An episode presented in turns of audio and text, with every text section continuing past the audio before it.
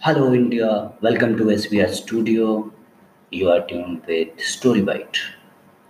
दोस्तों story bite में आपकी कहानी एस बी आर की जुबानी आइए आज कुछ नया सुनते हैं दोस्तों आज की कहानी है एक ऐसे नौजवान युवा विद्यालय की जिसने एक बहुत ऊँचे कॉरपोरेट की नौकरी छोड़कर अपना स्टार्टअप शुरुआत करने की कोशिश की और आज वो दुनिया भर में अपना नाम कमा रहा है दोस्तों, ये कहानी शुरू होती है 2015-16 से।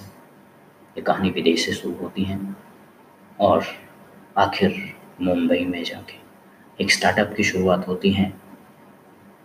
लजीज व्यंजनों से भरपूर एक रेस्टोरेंट की, जिसको आज पूरे मुंबई में शान से लोग नवाजते हैं। फोवर्स मैगजीन से अंडर थर्टी का अवार्ड जीत चुके मुनाब कपड़िया जिसकी कहानी आज सुनिए एस वी आर की जुबानी। दोस्तों, हर युवा की चाहत होती है कि किसी बड़े कॉरपोरेट जगत में अच्छी नौकरी मिले अच्छा पैसा कमाएँ और एक सुखी जीवन पाए। बिज़नेस में मास्टर करने के बाद मुनाफ कबाड़िया की भी ऐसी कुछ चाहते थे और अपने चाहतों को पूरा करने के लिए उन्होंने हिंदुस्तान छोड़ के यूएस से जाने का विचार किया। तो काफ़ी सारे कॉपरेट में इंटरव्यूज़ देने के बाद फाइनली सिलेक्शन होता है गूगल में। गूगल में उन्हें एक सीनियर कंसल्टेंट का जॉब मिलता है जहाँ अच्छा खासा पैकेज भी होता है। पर मुनीश के पास जीवन में कुछ और करने की इच्छा थी। और गूगल में काम करते हुए उनको, उनका मनोबल बढ़ा और एहसास हुआ कि कुछ नया किया जाए। इसी सिलसिले में वे कुछ नया स्टार्टअप करने के लिए आइडिया ढूंढते रहते हैं और उसके ऊपर रिसर्च करते रहते हैं।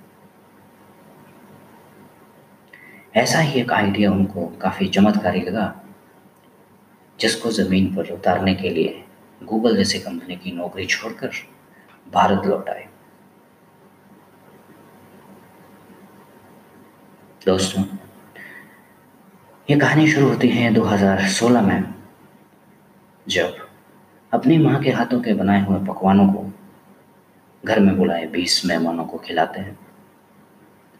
उन बीस लोगों की वाहवाही ने मुनाब का बढ़िया को आइडिया दिया क्यों ना अपने किचन को ही एक रेस्टोरेंट में तब्दील किया जाए। यहाँ से शुरू होती है द बोहरी किचन की। दोस्तों, आज बहोरी किचन बॉम्बे का एक बहुत नामी रेस्टोरेंट चैन है और जो आज एक मिलियन डॉलर ऑर्गेनाइजेशन है। आज की किचन में तरह तरह के पकवान बनते हैं जिनको सेलिब्रिटी तक उनका आनंद लेते हैं।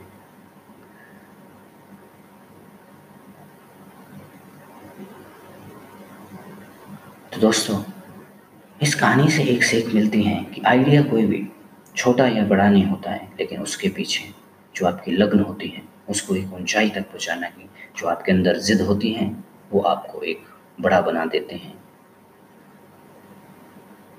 तो आज तक द लाहौरी किचन ने काफ़ी सारे अवार्ड्स जीते हैं। फोबर्स मैगजीन के दो तीन अवार्ड अपने नाम कर चुके हैं और अभी पूरे हिंदुस्तान और विश्व में इनका नाम है। तो दोस्तों, आज की कहानी में बस इतना ही बने रहिए एस स्टूडियो के स्टोरी बाइट के साथ। और हाँ दोस्तों, हर सुबह नौ बजे यूट्यूब लाइव में हमसे जुड़ना ना भूलिए और हमसे मुलाकात करना ना भूलिए।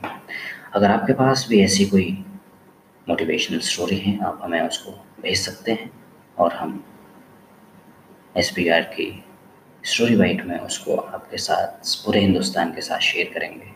और हाँ दोस्तों, आप हमें पॉडकास्ट पे भी सुन सकते हैं, जब भी आपको टाइम मिले। तो बने रहिए एसपीएस स्टूडियो के स्टोरी बाइट सेक्शन में। तब तक के लिए धन्यवाद।